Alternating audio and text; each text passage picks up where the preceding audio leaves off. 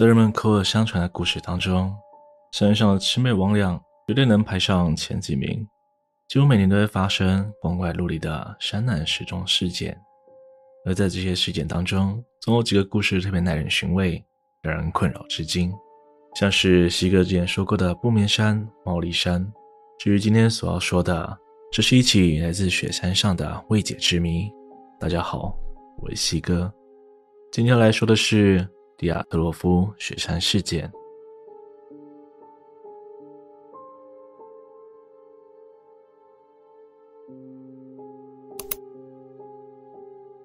一九五九年一月二十五日，苏联十名热血而年轻的学生组成了一支登山队伍，他们打算攀登俄罗斯中西部的乌拉尔山脉当中其中一座称为奥托尔滕的山峰。只要成功爬完这座山，他们就能领到三级登山证书。这也是当时苏联最高难度的登山证书。一行人由队长迪亚特洛夫带领，他们先是搭乘了火车，之后转乘公车、卡车、滑雪等交通工具，历经了千辛万苦，才终于来到乌拉尔山脉下的营地。一月二十八号，队伍中一名二十二岁的男性队员尤里尤金因为风湿而导致膝关节痛，不得不遗憾退出此次的登山活动。从照片中可以看到，队员们依依不舍地向他道别。但为了保持联系，他们与尤金约定，等他们返程回来后，会立刻跟他与学校送一份电报。而根据原定计划，他们最晚也会在二月十二日返回。他们所有人不知道的是，这一次便是他们最后一次见面了。一月三十一号，他们抵达了山脚下的驻扎地，并遇上了狂风暴雪。队长让众人先在此地扎营，并准备第二天正式登山的用具、食物等。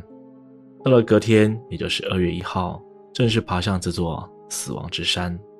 这座山有这样的称呼，并不是没有原因。它在俄国严冬时攀爬会有极大的危险性，因此这座山被政府定为最高难度的山脉之一。不过，他们每个人都有丰富的滑雪与山峰考察经验。他们认为这趟行程虽然辛苦，但全程都会十分顺利。于是，就在风雪仍未停止的情况下，义无反顾地走进山里。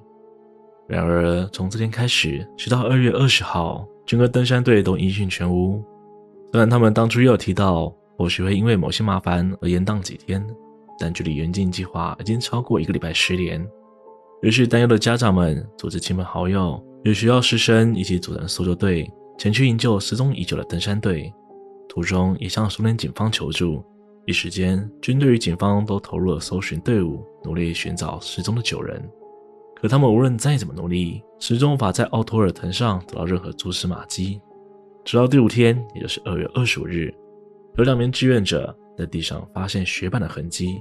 他们就这样随着轨迹前行，足足行走了一天之余，最后发现了被雪堆压垮的帐篷残骸。打开帐篷后，能看见里头有所有人的外套以及大部分人的鞋子，却没有看见任何人影。两人打开地图确认方位后，才发现他们所在的地方，并不是登山队原本预计的奥托尔滕山。这九人在暴风雪当中迷了路，走到了一旁被当地原住民称之为“死亡之山”的山峰。这两人原地探查了一下，看见帐篷一侧有被利器划开的口子，代表他们也许是遇到了十分紧急危险的状况，急得连帐篷都来不及打开，直接割出一个出口。他们在附近找到了登山队的足迹，便一路跟随。走了五百公尺之后，足迹消失。他们顺着方向继续走了一公里，最终在一片森林的入口处发现了两具遗体。此地有生火的痕迹，而遗体呈现衣不蔽体、大面积裸露的状态，且手肘与双脚严重烧伤。接着在返回营地的路上，又找到了其余三位的遗体，当中包含了队长迪亚特洛夫，而且他们也在这座雪山上，仅穿着单薄的衣物。甚至打了赤膊，这些看似诡异的死状，其实在学术上有合理的解释。这种情况叫做低体温症，又或者是反常脱衣现象。当人们遇到极度寒冷的情况时，身体会触发保温机制，让血管急速收缩，以放出热量。此时会感觉到浑身燥热，且由于体内外温差极大，让当事人产生过热的错觉，因此才会在大雪山上反常脱衣。虽然成功找回五人，可最后四人却始终没有下落。无论再怎么搜寻，只能见到茫茫的白雪回应着。时间又过了几个月，山上的积雪终于开始融化，而搜救队才因此找到被深深埋在积雪堆下的最后四人。